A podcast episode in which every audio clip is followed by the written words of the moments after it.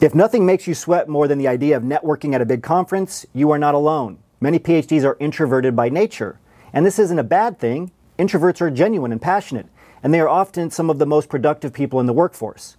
Because of this, many innovative companies and industries seek out thoughtful, introspecting introverts to fill their top positions. The problem is, many introverts, especially introverted PhDs, are invisible to the companies that want to hire them. But don't despair, because given the right tools, introverts can get the attention they need from employers, build strong and long lasting networks of relationships, and stay top of mind for top industry positions. In fact, introverts have their own superpowers, so to speak, that make them naturally skilled at getting attention and growing their network.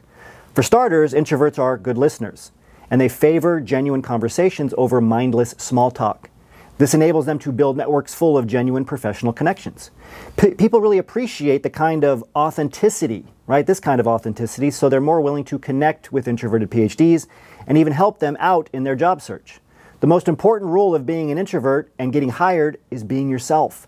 Don't force yourself to act extroverted when you're not. Not only can employers see right through your performance, but it's bad for your mental state.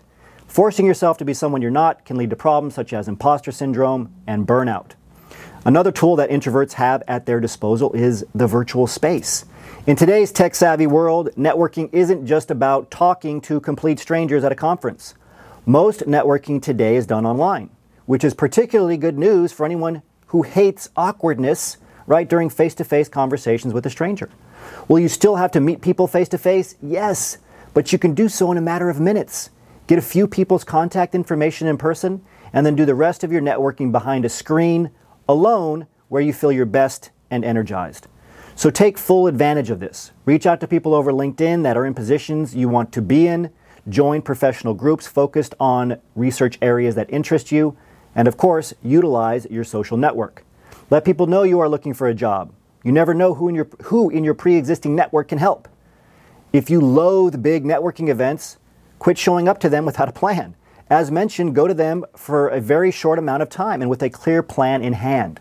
For example, your plan could be to reach out to the host beforehand and ask if they would introduce you to three people when you show up.